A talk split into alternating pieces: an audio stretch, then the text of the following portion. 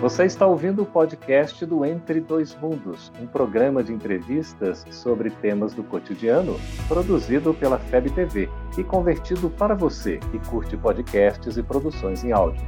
Essa é a nossa forma de transmitir esperança, conhecimento e alegria. Olá! Como o Espiritismo nos ajuda a entender o mundo de hoje?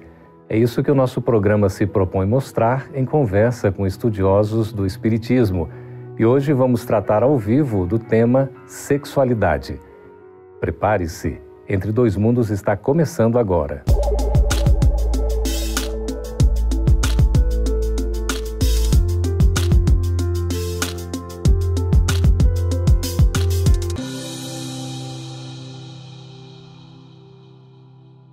A sexualidade é uma característica inerente ao ser humano e reflete o contexto sociocultural no qual o sujeito está inserido.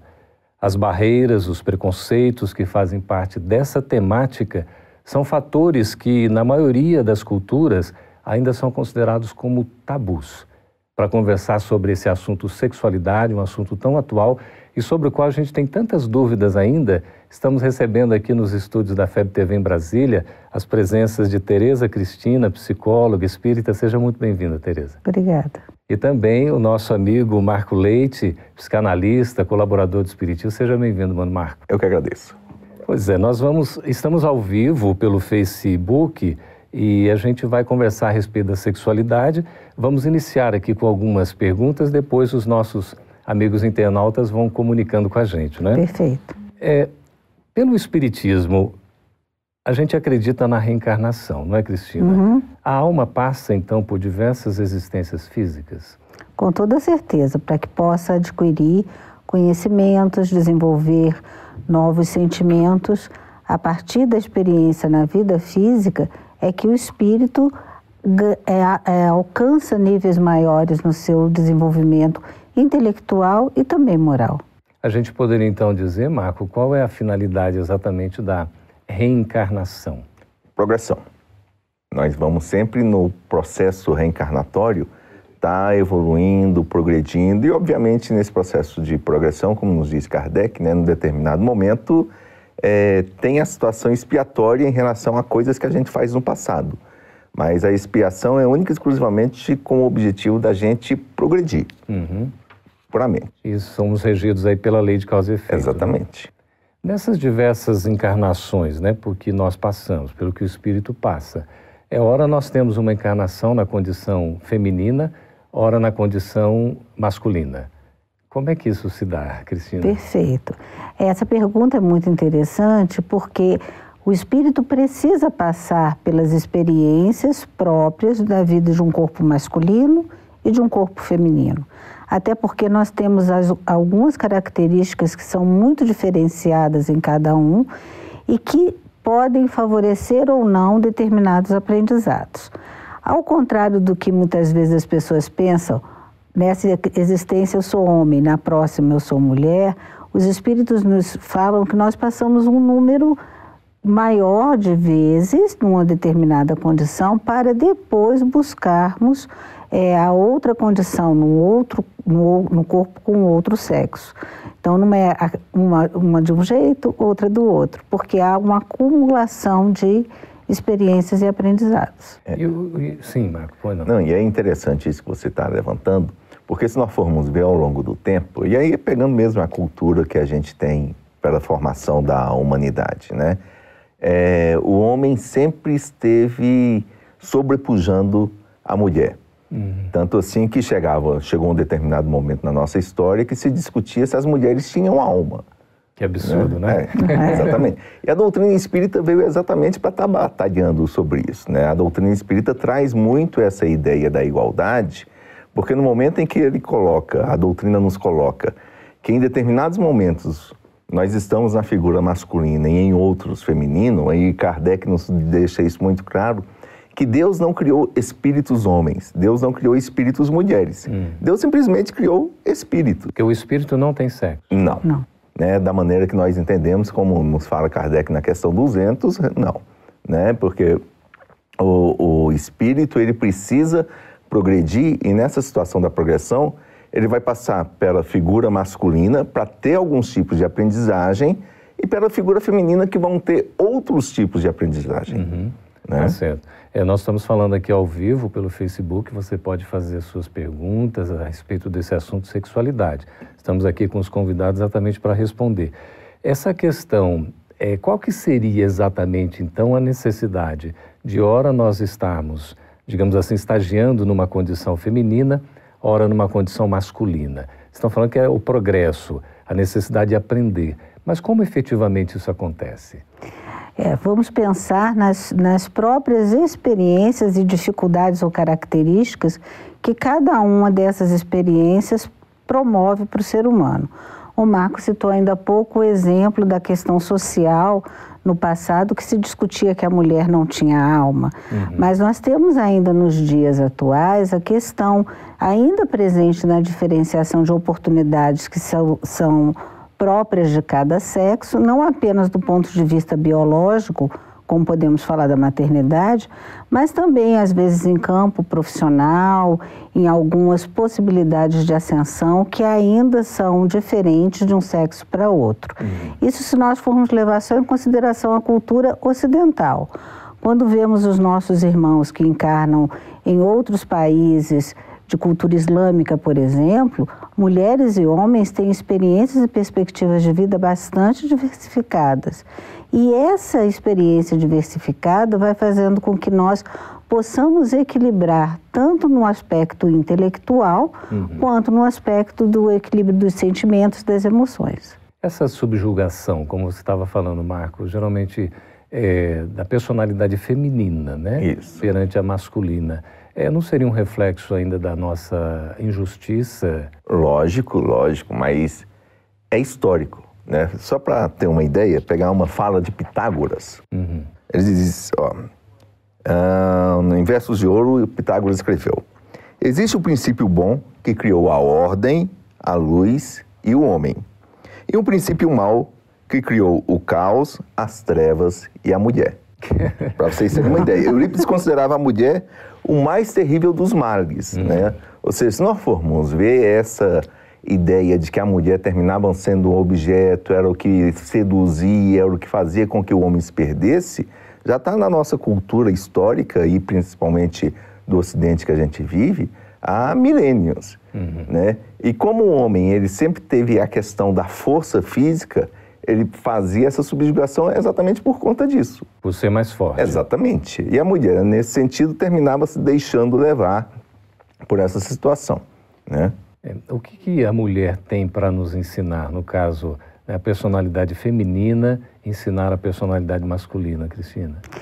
Acredito que as experiências vividas no corpo feminino são muito intensas, porque esse corpo permite à mulher conviver com flutuações hormonais, com emoções que lhe são mais franqueadas à expressão e mesmo a expressão da amorosidade. Apesar de toda a progressão que temos hoje no sentido da igualdade, as mulheres podem com mais facilidade fazer essa sua experiência no campo afetivo emocional sem tantos preconceitos e sem tantas cobranças. Uhum. É, isso para citar alguns exemplos. Certo. O, o homem é mais bruto do que a mulher? Uh, um, Geralmente? Na, é uma questão social. Né? Ah, lógico que a mulher termina tendo o desenvolvimento do sentimento muito mais facilmente colocado pela sociedade do que o homem.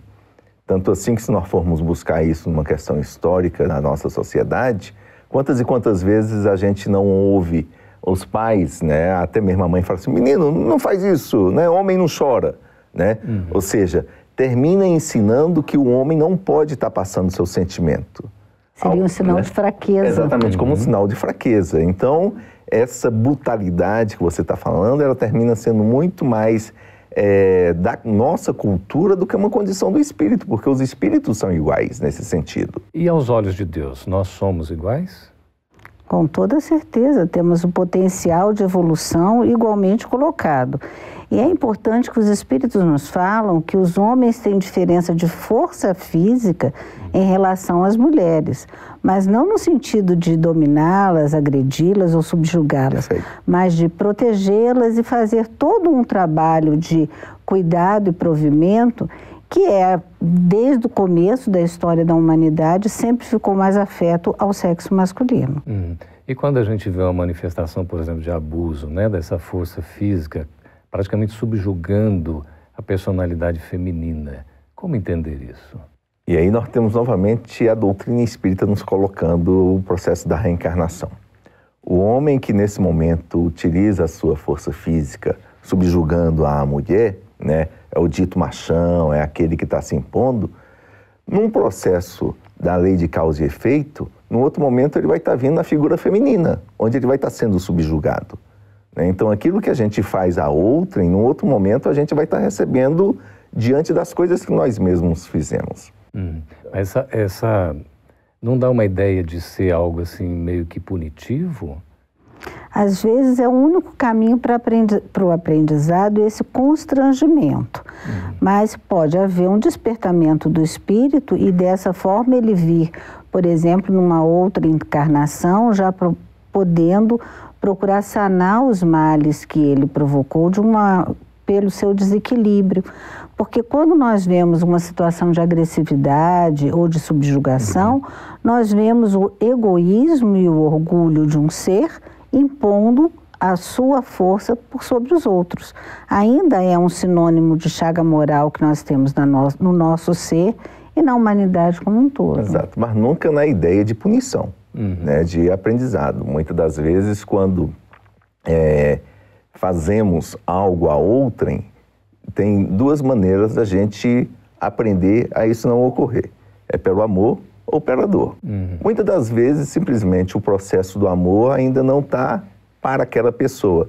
Então, a dor vem para que ele possa, através do constrangimento, como a Cristina disse, não da punição, mas da lei de causa e efeito, que ele vai estar tá recebendo aquilo que ele provocou, né? Uhum. A aprendizagem termina acontecendo. E é uma forma de dele aprender meio que digamos, meio forçoso. É, né? É, lembrando sofrimento. É, lembrando sempre que a misericórdia divina sempre age. Uhum. Então, nós nunca sofremos exatamente na proporção do que nós provocamos. Deus não nos impõe castigo, mas sim nos cria condições de aprendizado. E sempre a bondade divina atua. Né? Acima né? de tudo. Acima e de como tudo. é que fica, pergunto a vocês, o livre-arbítrio nesse contexto? Nós somos frutos da nossa escolha em toda a nossa trajetória evolutiva. Então, colhemos hoje do nosso passado os resultados e plantamos hoje para o nosso futuro aquilo que nós estaremos colhendo das escolhas que estamos fazendo nesse momento. Uhum. E como é que tem ficado o uso do nosso livre-arbítrio nesse sentido, Marco? Como você mesmo falou, livre-arbítrio é escolha.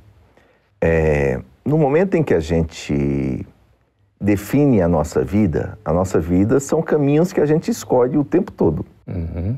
Sempre que existe uma ação, nós podemos estar indo para um lado, para outro, para frente, para trás. É sempre uma escolha.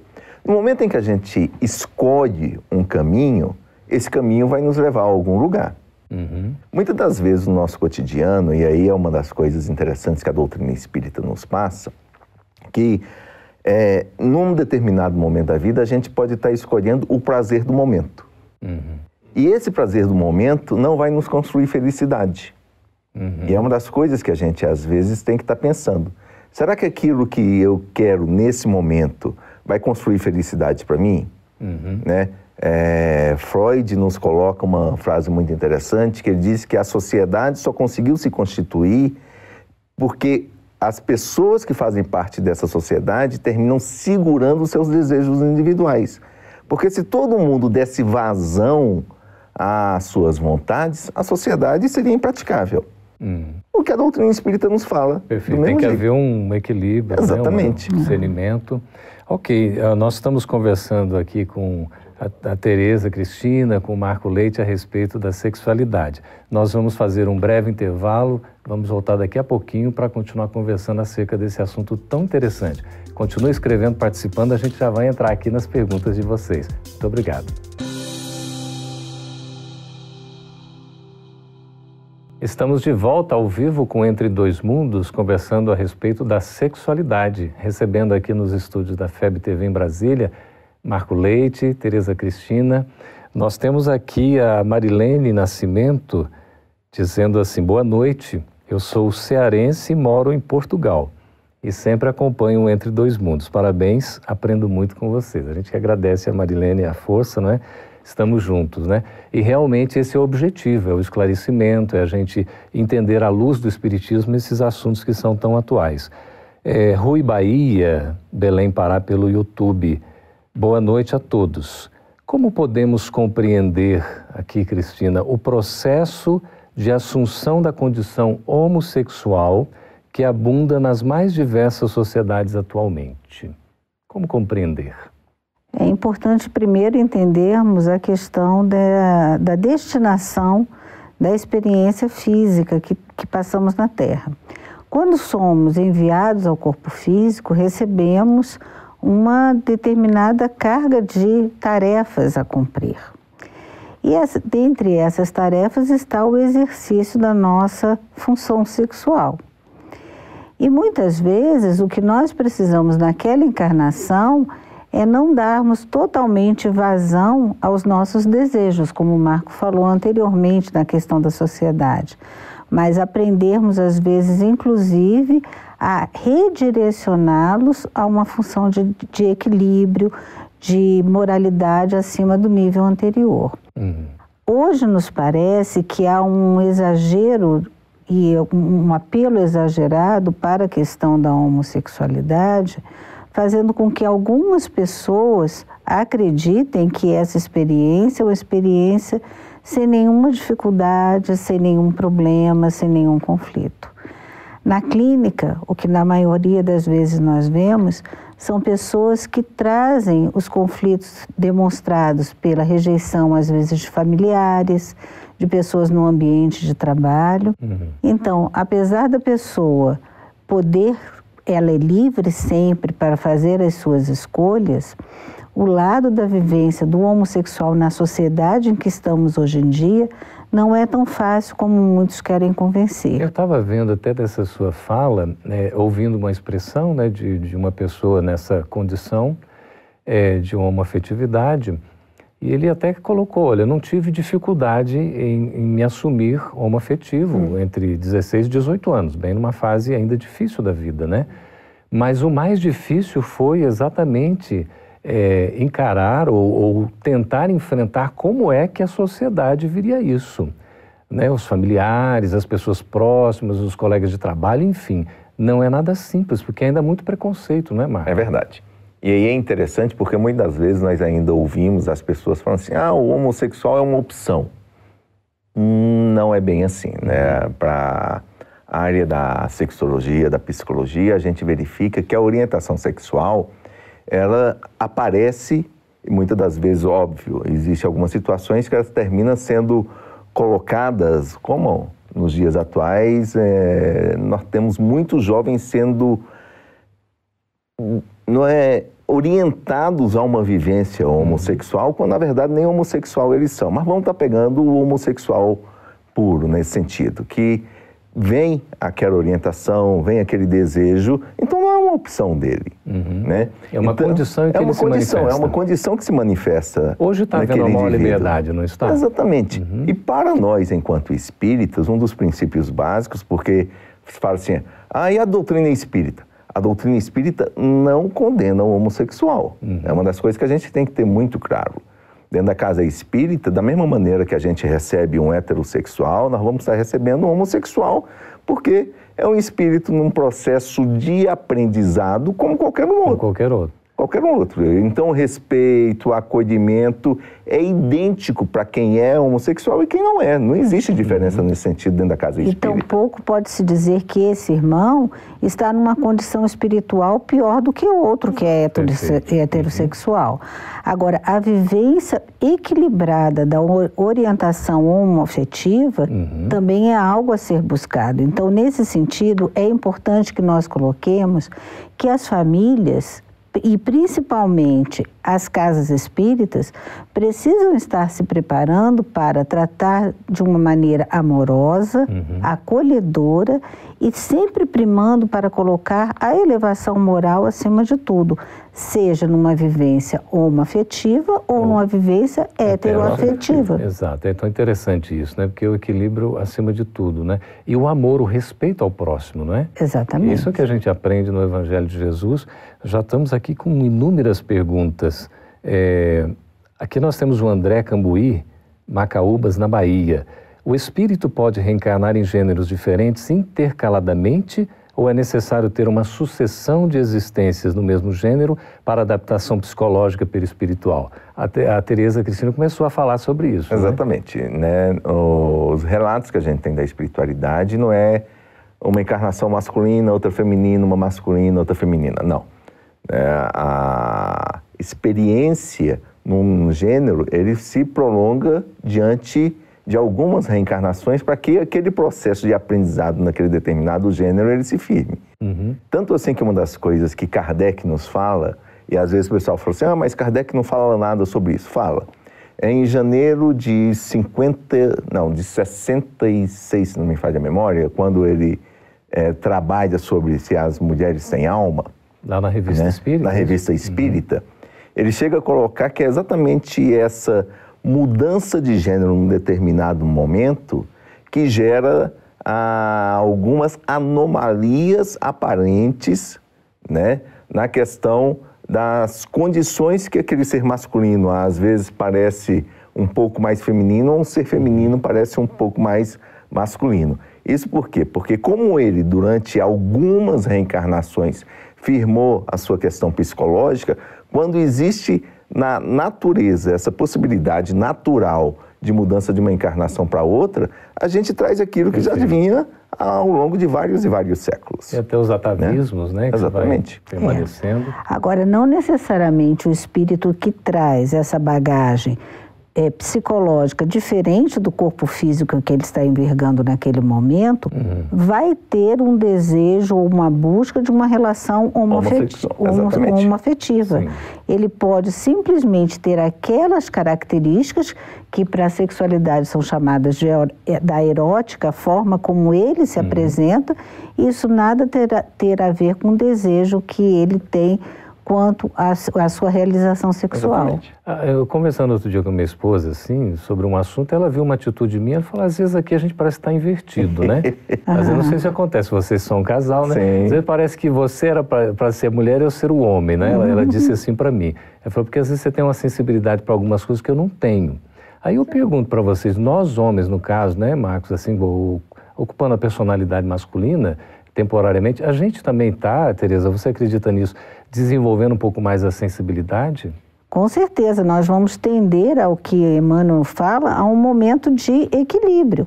O espírito plenamente evoluído não vai se apresentar com uma caracterização masculina ou feminina. Isso é até é bom que a gente comente, porque uhum. muitas pessoas dizem assim: ah, a mulher evolui mais rapidamente do que o homem, é mais difícil estar no corpo feminino do que masculino. Uhum. As experiências são necessárias e equivalentes. É? Então, nós vamos ter hoje, do mesmo jeito que os homens estão podendo desenvolver mais essa sensibilidade, as mulheres também têm sido facultado a elas o desenvolvimento da liderança, da assertividade, uhum. do comando, que há alguns anos passados isso seria impraticável. Uhum. Exato. Praticamente domínio masculino, digamos. Sim, Exatamente. Sim. Uhum. Isso que você está falando é interessante porque muitas das vezes as pessoas confundem a orientação sexual com esse processo de tranquilidade do processo do indivíduo estar tá vivendo. Uhum. Um exemplo clássico que a gente tem na história é de Chopin com a companheira dele. Né? Uhum. Chopin todo mundo conhece Jorge Sende. Né? Era um músico, né? Ele tinha uma sensibilidade ao extremo, né? Poderia se dizer que ele era uma moça. Quem era a companheira de Chopin? Jorge Sand. Jorge Sand, inclusive, tem uma importância para a doutrina espírita, né? Foi quem, inclusive, levou a, o livro dos espíritos para Napoleão uhum. e facilitou todo um processo da doutrina espírita ainda ela, naquele né? século. É. Né? Ela. Ela, né? Uhum. E ela chegou a um determinado momento a dizer assim, eu sou homem demais para a mulher que vocês querem ver, porque ela, naquela, no século XIX, usava calça. E a história conta que, em um determinado momento, né, esse casal na ilha de Maiorca é, estavam num determinado dia lá no hotel e começou uma chuva torrencial. Né? Uhum. E num determinado momento, onde eles estavam lá no pátio, começou uma goteira. Pip, pip, uhum. pip. Né? Aquela goteira foi se intensificando. Chopin, investido de toda a sensibilidade, foi para o piano e criou a música A Gota d'Água. Oh, Jorge Sand trocou de roupa e foi pro telhado consertar a goteira. né? É. Ah, e aí você fala assim, ah, eram homossexuais? É. De jeito nenhum. É. Não eram homossexuais. Apesar de toda a sensibilidade e da feminilidade que Chopin expressava na sua sensibilidade, uhum. ele tinha desejo de ter relacionamento com uma mulher. Né? E Jorge Sand, apesar de parecer, né, na sua maneira uhum. de ser masculino, o desejo sexual era de ter um relacionamento com um ser masculino, que era Chopin. Olha aqui, nós temos é, pelo Facebook Antônio Fortunato Júnior. As relações sexuais casuais podem dar ensejo à reencarnação de espíritos que, a princípio, não estavam no planejamento reencarnatório daquele homem ou daquela mulher? Com toda certeza. Nós sabemos que nessas relações fortuitas não planejadas, o casal, pela ambiência, pode trazer para perto de si um espírito que tem uma maior afinidade e não estava programado, mas uhum. tem uma uhum. afinidade vibratória com um dos seres, e ali naquele momento ser aproveitada a oportunidade que foi aberta para a sua reencarnação. Uhum. É, isso é interessante porque muitas das vezes as pessoas, até por terem um princípio reencarnacionista, fala que nada acontece se não estava planejado. Uhum. Mas vamos lembrar da sua pergunta no primeiro momento do livre-arbítrio. Hum, claro, né? tem o um livre-arbítrio. É, então, de acordo com as nossas escolhas, nós estamos construindo o nosso futuro. E uma lei de causa e efeito que começa agora, é, dependendo das ações né, que Exatamente. Então, é. uma relação fortuita, como ele colocou, pode estar dando ensejo a uma criança que não estava inicialmente no planejamento sequer daqueles dois em terem uma relação. Ok, assunto bem interessante, né? Uhum. Nós vamos chamar mais um intervalo e vamos continuar conversando daqui a pouquinho a respeito da sexualidade. Continue escrevendo, é, participando, fazendo as suas perguntas. Nós estamos aqui à disposição. À luz do Espiritismo, nós vamos obter esses esclarecimentos. Até daqui a pouquinho. Essa é uma produção da Federação Espírita Brasileira. Para saber mais, siga arroba FebTV Brasil no YouTube, Facebook e Instagram. Ative o sininho para receber as notificações e ficar por dentro da nossa programação. Até a próxima!